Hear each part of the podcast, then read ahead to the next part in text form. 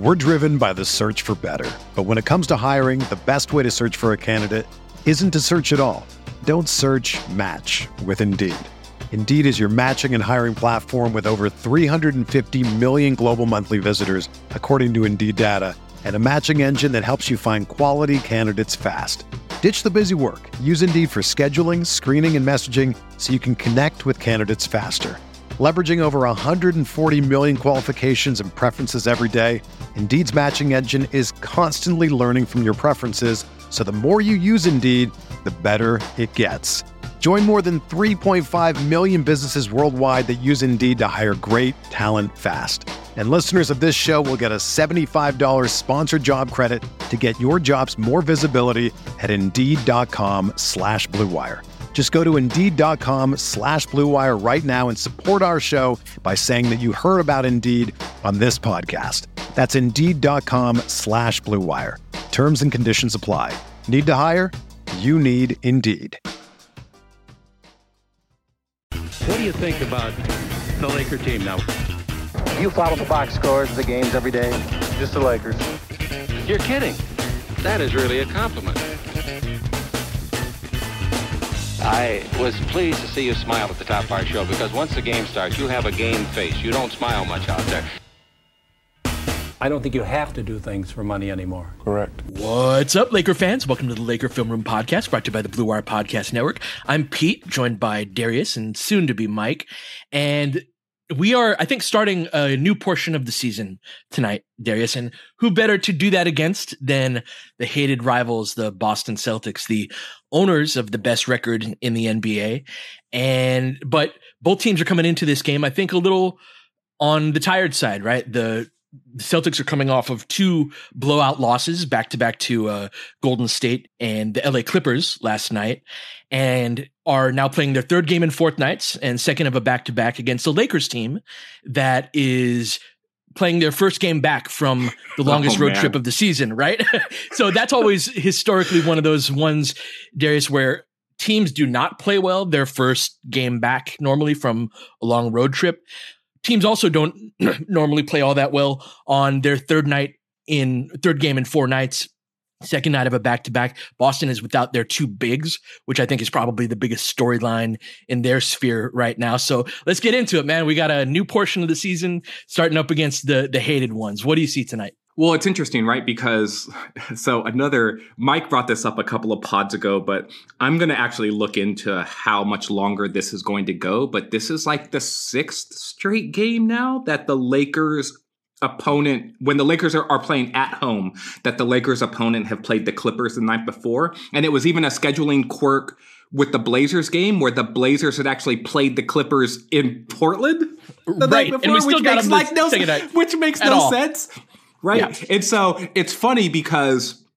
this is where I'm always interested in the projecting of things that fans put on the teams and fans put on the players because all that stuff that you were talking about in terms of like third game in four nights and first game back from a long road trip but then my mind goes to but it's the Celtics we hate them oh Right. 100% yeah it and, don't matter. and so Yeah. So as so as my fan brain, my fan brain is just like, well, this could be the 29th game in 30 nights and it's the Sure. right? Like that's the way that my br- that's the way that my brain works when it comes to a matchup with with the Celtics. It's just like win at all costs this is some sort of death match which it's which it's not right? But and, and so I'm interested to see how, and it's a national TV game, and so I'm interested to see like all all of the confluence of events, right? Like like all of these mm-hmm. things are overlapping, and I'm just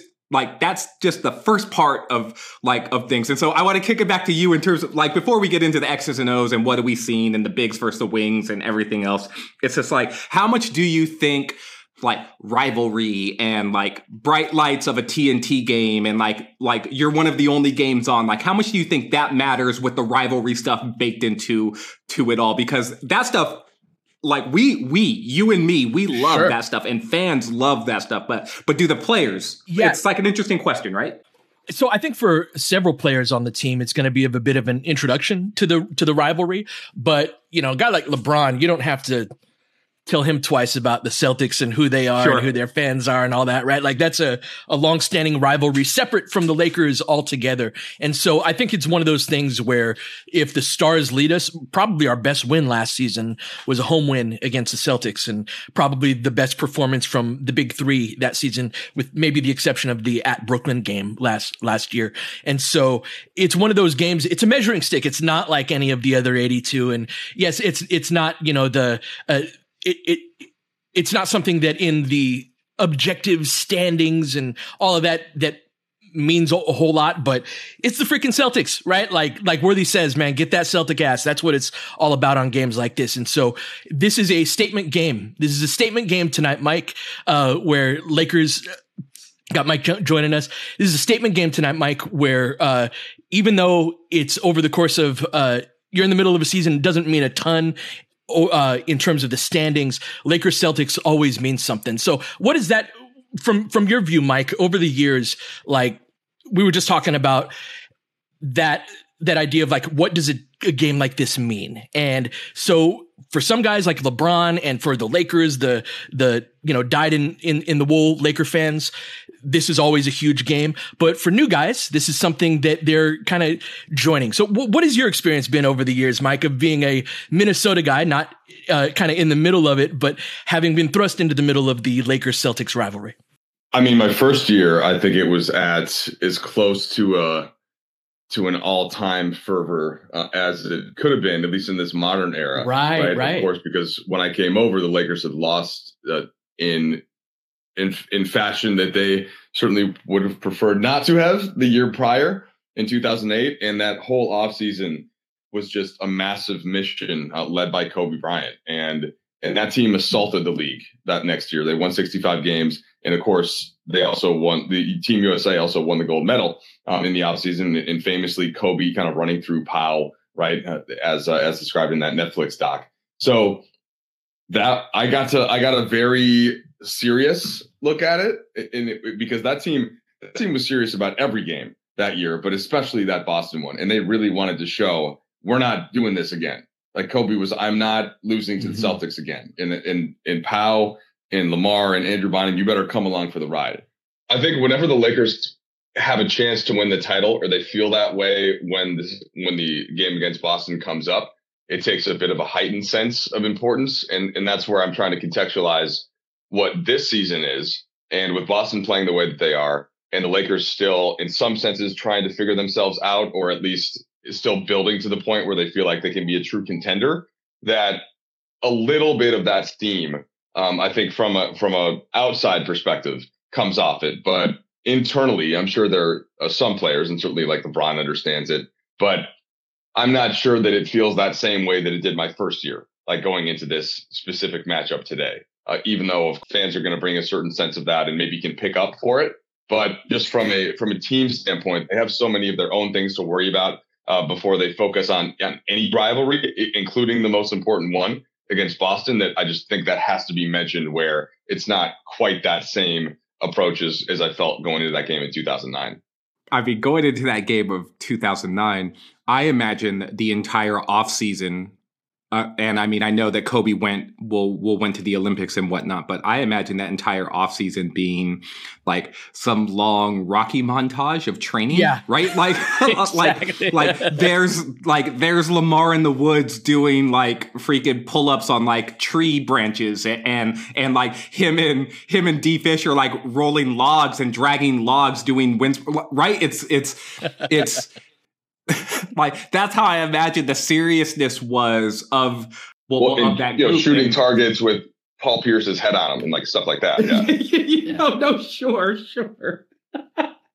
so, so I don't think I think that there's few like if you go back to the Showtime era, Pete, like there's there's also that theme of these dudes beat us last year and now we're going to like we're going to ransack the league because of it. Yeah, these two teams, this version of the Lakers and this version of the Celtics, have not played an important game against each other. So it's certainly not the same thing.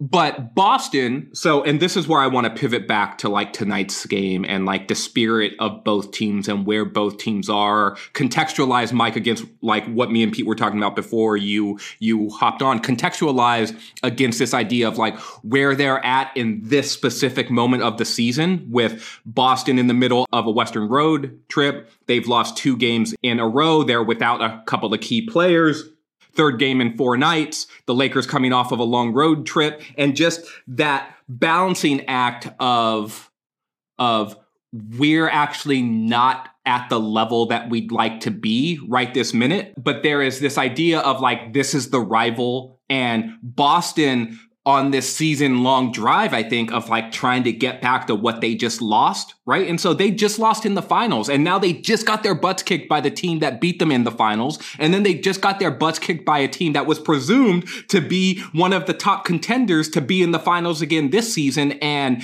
th- and then so all these measuring sticks exist, Pete, and you use that concept again for the Lakers like the Celtics are at the top of the league still, regardless of what their recent results are. They're still at the top of the league. And and so what there, there's all of that to contextualize sure. this this specific game, and then there's matchup stuff. So go wherever you want to go with that, but it's it's it's an interesting night to me for for all of those reasons. Yeah, it starts with Anthony Davis for me. He was talking the other day after the uh, went in Detroit to wrap up the road trip, and I believe uh, McMenamin asked him about like, "Hey, you got after this long road trip, you got the Celtics, team with the best record in the league, waiting for you uh, when you get home." And AD was like, "We feel like we could beat anybody, and if we are, it's going to start with him." And the Celtics right now are without both uh, Robert Williams, who's supposed to come back somewhat soon, and Al Horford.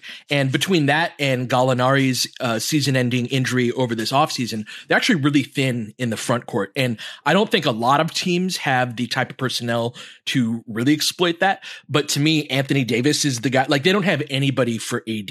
And now we were talking a little bit before we hit record about how it's certainly going to press our disadvantages on the wing, playing a team similar to Toronto, right? This time we're going to have uh, all of our guys, but playing a team that's so wing heavy when we're a team that does not have that. So there are a couple aspects of this, Mike, uh, that to me are like neither neither team has something currently for the guy across from them. And then also those like non AD minutes that's a place where I think the Celtics can really press the advantage in the late first early second quarter with their depth. Although again without those two big guys they're not as deep as they are normally. Uh, and so that's a point of the game where like that's survival mode to me. But yeah there are a couple aspects of this game Mike where I don't think either team can handle each other. And how that plays out is going to be super interesting yeah, for sure. The Lakers get the Celtics at about as good of a time as at least as there's been early this season for, for them to get. And the biggest reason is they just have completely run out of their front court depth in, in terms of the big positions.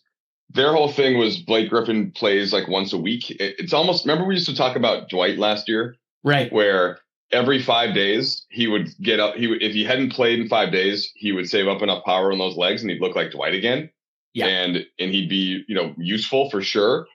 And that's kind of how they're treating Blake Griffin this year. And that part has been working, but he's had to start at center for the last two games. Uh, and it's been against the the Warriors uh, and then uh, let's see, the Clippers. Yeah, of course, the Clippers last night. So Luke Kornet is their only other big that's really playing minutes, and he played 10 two games ago, or 10, uh, yeah, 10 against the Warriors, and let's see, 15 against the Clippers. And Al Horford's not going to play tonight we know that at some point Robert Williams is coming back soon, but he isn't playing yet.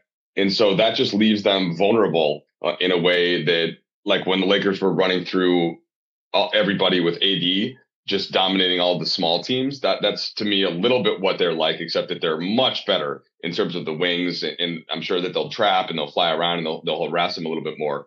But then, like Pete said, the Lakers don't really have a lot to deal with Brown and Tatum, uh, and in terms of unless you really unless you really want to use AD and LeBron in ways that they haven't been used much this year. And it can't really be AD because he's your only center that's going to be in the drop. And so who's going to contend with those guys, Darius? So I'm I'm just kind of working through. I'm doing three things today, and that's that's part of them. Part of what I'm focusing on, just the the matchups that are off position a little bit and how those are going to win out. Look, so let's dive right in to off position matchups like would I be surprised if Anthony Davis guards Jayson Tatum? I wouldn't. I wouldn't be surprised if LeBron starts on Blake Griffin. I just wouldn't. Is that the I, most I optimal? So it's interesting because AD is going to be around the basket. You want him around the basket. You want all of this stuff. And like, I totally get that. Totally. 100%. It's one of those things, though, where who is LeBron going to guard? So let's start there. Who is LeBron going to guard? They're starting Blake. When they start Blake at the five, they're mm-hmm. basically mm-hmm. playing Jaylen Brown at the four, uh, or like either Brown or Tatum, because then they're starting White and Smart in the backcourt, and mm-hmm. and Griffin is spaced out. So it's it is very a traditional. Like AD can't really can't is the wrong word. I don't know if he's going to be in the in the traditional drop. If Griffin, if like whoever his assignment is, is just they're playing this five out style. So it's it it does switch matchups in in various ways. For sure, but I th- I think that like AD is such a central part of how the broader defense operates that like him him doing something like going to guard Tatum for the night would change so many other aspects of who defends who and and what their responsibilities are that I doubt we do that for one. Now, if it was a playoff series against them, it's it might be a different story. But I think that there's a good chance that LeBron starts out on Tatum and then probably Bev on Jaylen Brown. The, the, the thing about Tatum and Brown in particular is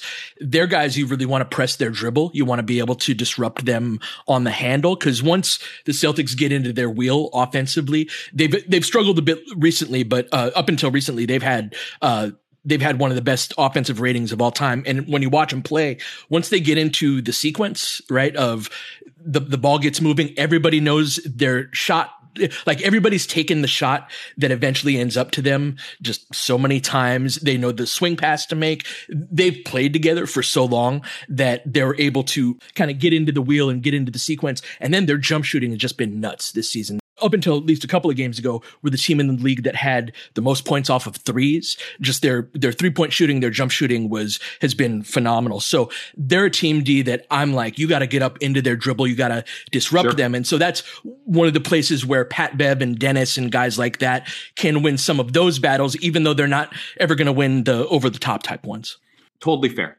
And, and, so actually let's let's go to break here because I want to examine a little bit more on like the defensive matchups part before we switch ends and like ask who's going to guard Anthony Davis.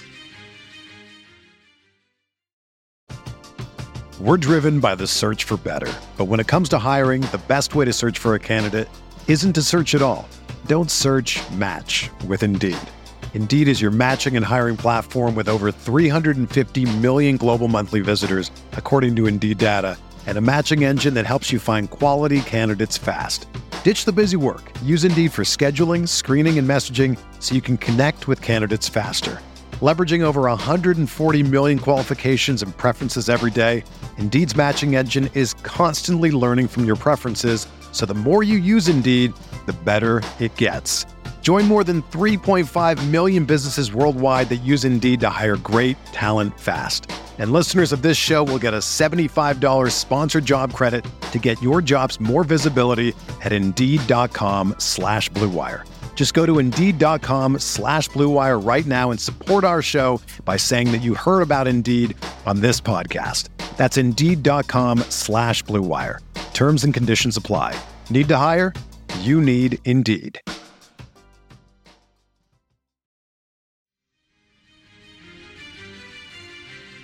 The Lakers have typically done one of two things with LeBron defensively.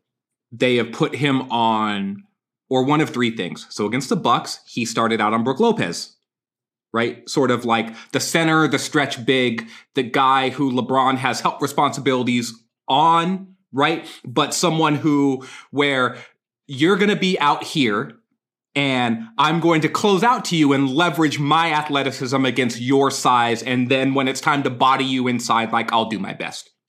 And then they've put him on the weakest of whatever perimeter player exists on the other team, where LeBron can help off again and be more of a, mm-hmm. a back line, showing up early in help situations in order to deter penetration and then force a kick out. Or they've said, no, tonight is your night. You got to guard that other dude. Now, they've never really done that on the very first possession of the game. They have gone to that later, right? And so that's why I'm skeptical that he starts on Tatum personally. Mm-hmm. I could see them saying, well, you know what? You're on Derrick White to start the game. Or even you're on Marcus Smart and I want you to guard him almost like we would guard Rondo. Smart's a much better shooter and offensive player than that, but if he's taking a lot of shots, that's actually better for us. Right. And, and, so I could see a lot of different strategies playing out. And in terms of pressing, the types of players that Pat Bev has typically guarded is Jayson Tatum.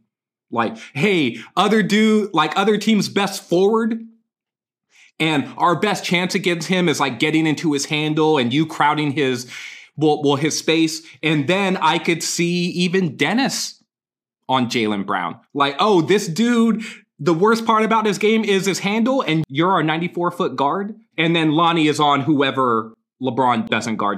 Oh, I, I think that's certainly a possibility. I could see LeBron on smart. It's just you're getting cross positional in so many places that it like, and sometimes a team's gonna like that. I just think, Mike, that at that point, you're when you're talking a Dennis guarding a six seven Jaylen Brown or uh, Pat Bev guarding a six nine six ten Jayson Tatum. There are certain things that you know where no matter how much you crowd their handle and and do things like that. There's ways to exploit that size size differential in a way that I think probably shows a that that shows the hole that we have on the wing on the roster. So like I, I I like being able to do that to crowd a guy. I just like the players to be a little bit bigger if if they can. But I certainly see where where D's coming from there.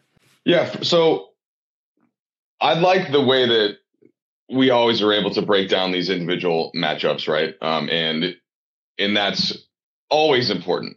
I just think for this one, I'm a bit more in the zoom out category of like the Lakers mm-hmm. have to be in some ways thankful of what Boston is missing in this one because I think it should give them a different type of confidence than than they would have if Boston came in with their whole roster, which would be equipped to to handle Anthony Davis better than almost anybody um, if they had all their guys, and would be equipped in the way that the Lakers would be very much struggling to match up with them defensively. Like it, it would be a matchup that I would love for Boston um, at this point of the season, which is why they've been the best team in the league so far.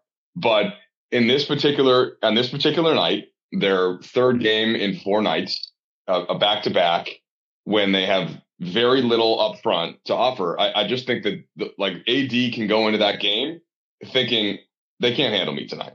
And and if they do, which what they what they should do is trap him, and and he's been better.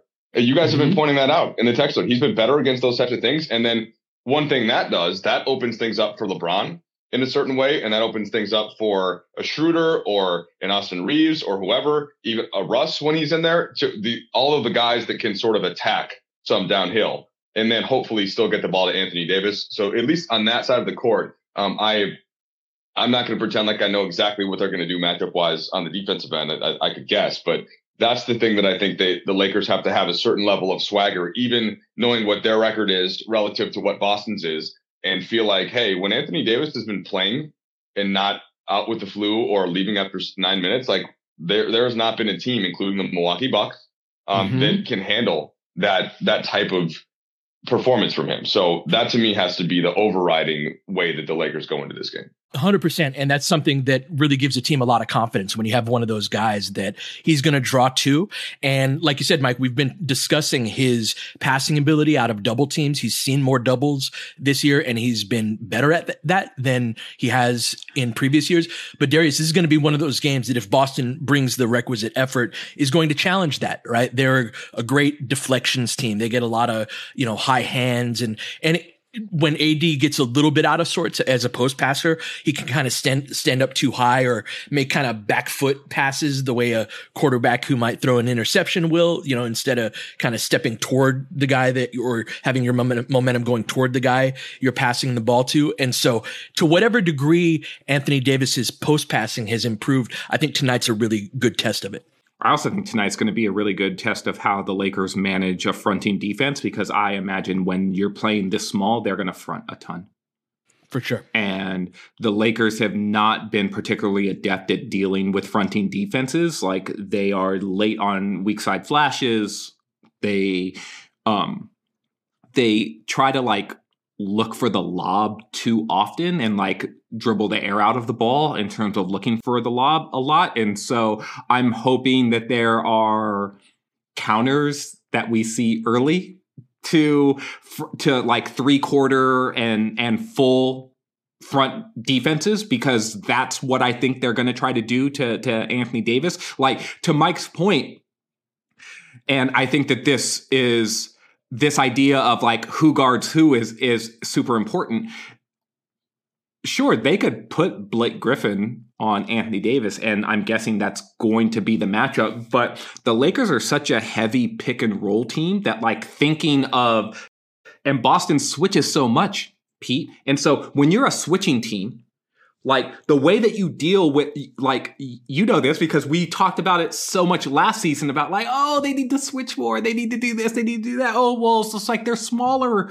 The, like these smaller lineups are going to be their best lineups and so they have to switch more. But when they switch you got to know what you're doing out of the switch. Yep. it's like right? It's like all of this stuff that we talked about a ton last year. Well you know who's going to be pretty good at that is the boston celtics right? Mm-hmm. and so they're going to they're going to switch a ton there's going to be a ton of possessions where you know who ends up on Anthony Davis? Marcus Smart. Marcus Smart. Yep. Or Jaylen Brown or Jayson Tatum. And those dudes have the requisite size and strength for the wing position to be like, hey, we're going to actually not play behind you. You're Anthony Davis. We're not going to let you catch the ball clean. We're gonna, we're gonna front. We're gonna show help from, from the backside. We're fast. So we're to scramble out of that stuff and then rotate back out to the perimeter. And we're to make him work to even get a touch. And this is where the dribble breakdown ability of Russell Westbrook and LeBron James and how much mm-hmm. do they mm-hmm. have of that? And Dennis Schroeder even.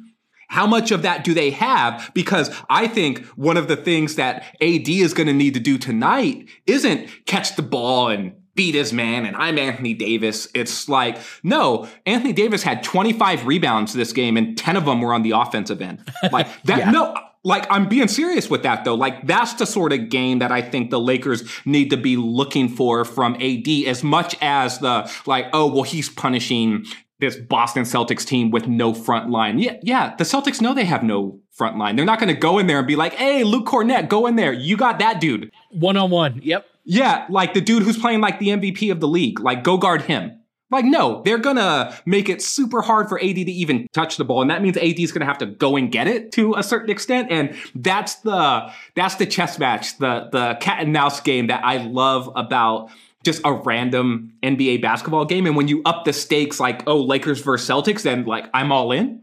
I'm all in. I think the trickier part for the Lakers in this sense is that Boston, even you know, without Horford and without Williams, and even if I'm guessing Griffin won't play as much just because it's a back to back. He played 20 last night. So they might just play really small. And that's mm-hmm. a difficult team for the Lakers to defend. And if you think about the way that the game went for the Lakers against Philly and AD gets in foul trouble, and all of a sudden it's LeBron James basically playing center because Gabriel is still listed as out, and then with four small guards. Well, how are those? How is that group? And even if you put Anthony Davis in, how are they going to keep Boston from scoring? Uh, and how are they going to keep Boston from getting wide open threes and driving kicks and Tatum and Brown ISOs on the wing? And who's going to stay with either one of those guys? And so there's just to me that it, the, the, all the advantages that Boston has to account for in terms of dealing with Anthony Davis, the, the Celtics have a lot of those on the other end. And against the Clippers, they're one of those few teams that has enough of the requisite wing type size. Like Kawhi played 30 minutes, you know, Marcus Morris played 26, and, and of course they didn't have to play as much late because they were up. And Paul George 36, and then off the bench, Batum plays 26, Mann plays 20. The Lakers don't have that all those types of wings to be interchangeable and to kind of deal with and switch out and get out to shooters and and all of that. And that to me is the is the other part, Pete, where they're they're just they're going to give up some points um, tonight. And yeah. what did the Lakers do defensively to try? And what personnel do they play? What groupings do they play?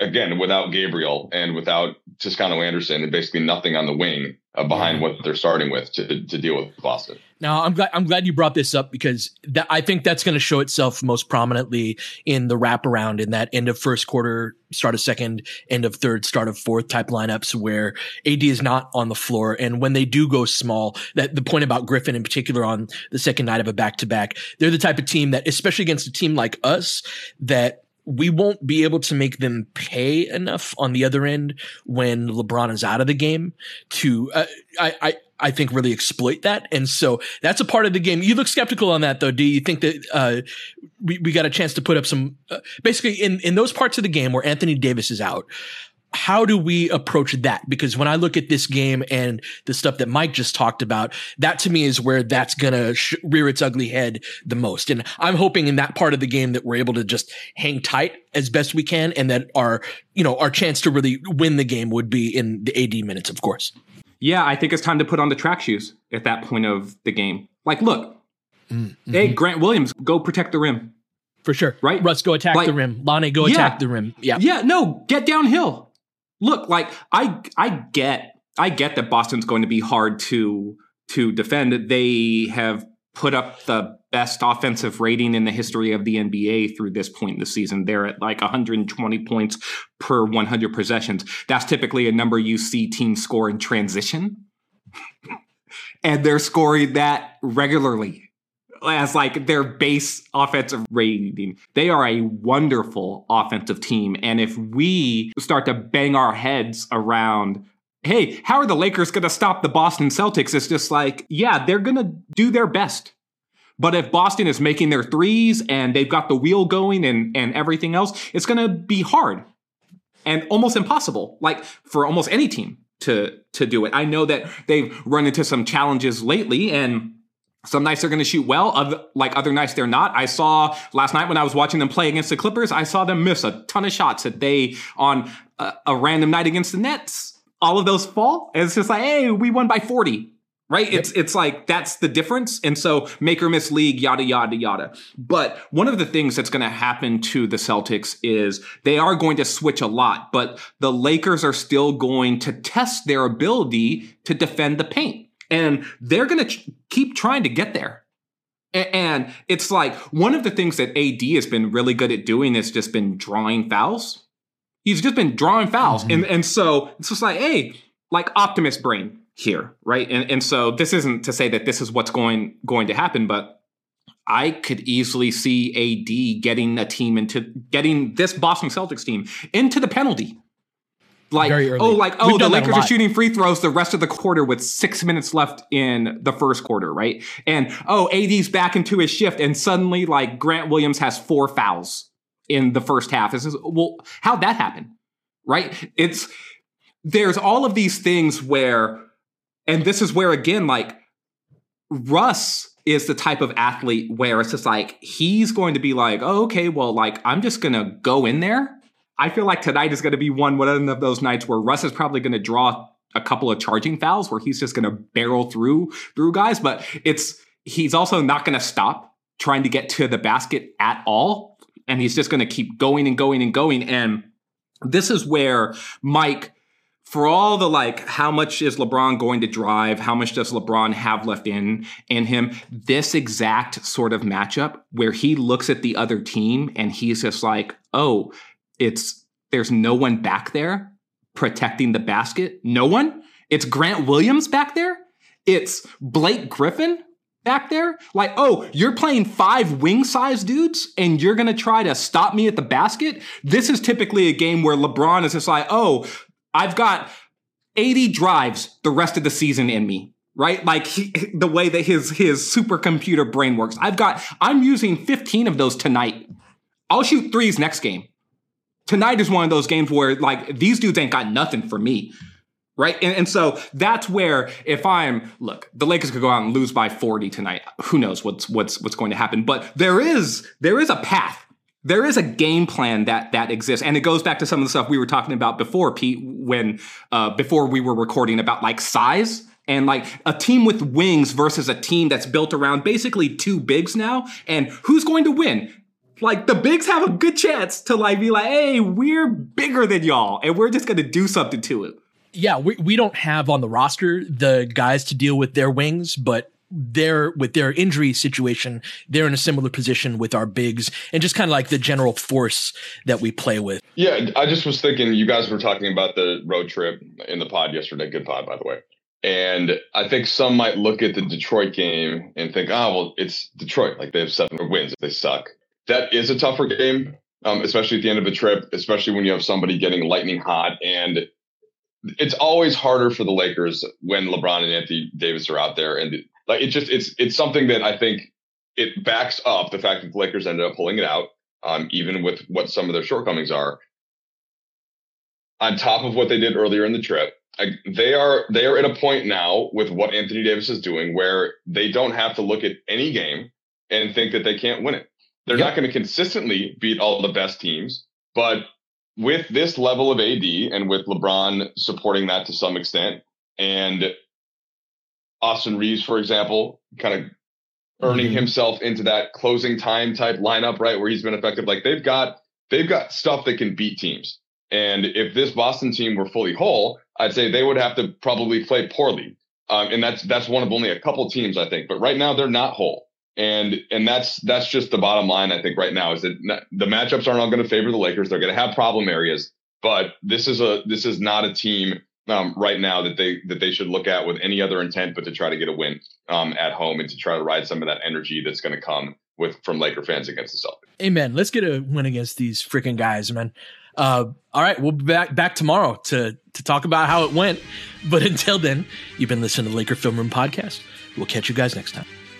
James has got it in low to McHale. McHale wants to turn. He's double team. Just pass out of front. Broken up by Worthy. Tip to Magic. Worthy dies on his belly. Magic scores. There's Magic got it. Magic fires. It's good. They will. Lakers win the game. The Lakers win the game. Rebound of Lonnie. Three seconds left. Van Exel to win it. It's on the way. Good. Kobe Bryant, 48 points, 16 rebounds. Shot with his eighth block shot that ties an NBA Finals record. A lot of Laker fans sticking around for this. You're seeing something that's very rare indeed. A Laker to get MVP chance right, in Boston. In Boston. Of all places. Are you kidding me? Kobe, hard to believe. Are you kidding me? Unreal. Are you kidding me? Lakers looking to push Bryant spinning in the lane, back for Gasol, pretty pass, and it's back to a three-point game. Kobe Bryant picked up by Bell. There's the move. Two, one, miss it. Unbelievable. It's over. Shot clock now to five. Bryant. Yes. And that was a little tap to Alvin Gentry. Add insult to injury, Kobe. I mean, what a shot. I mean, you can't defend that. Are you kidding me? 2.1 seconds remaining. Denver a foul to give. Jokic trying to disrupt Rondo. He puts it in. Here's Davis, 4-3 in the win. Oh, it's good! Anthony Davis has won it for the Lakers! James again. Oh, he hits another one. LeBron James putting together a closing quarter against the Nuggets. This historic 2020 NBA championship belongs to the Los Angeles Lakers. The Lakers conquer the bubble, and banner number 17 will soon hang in the rafters.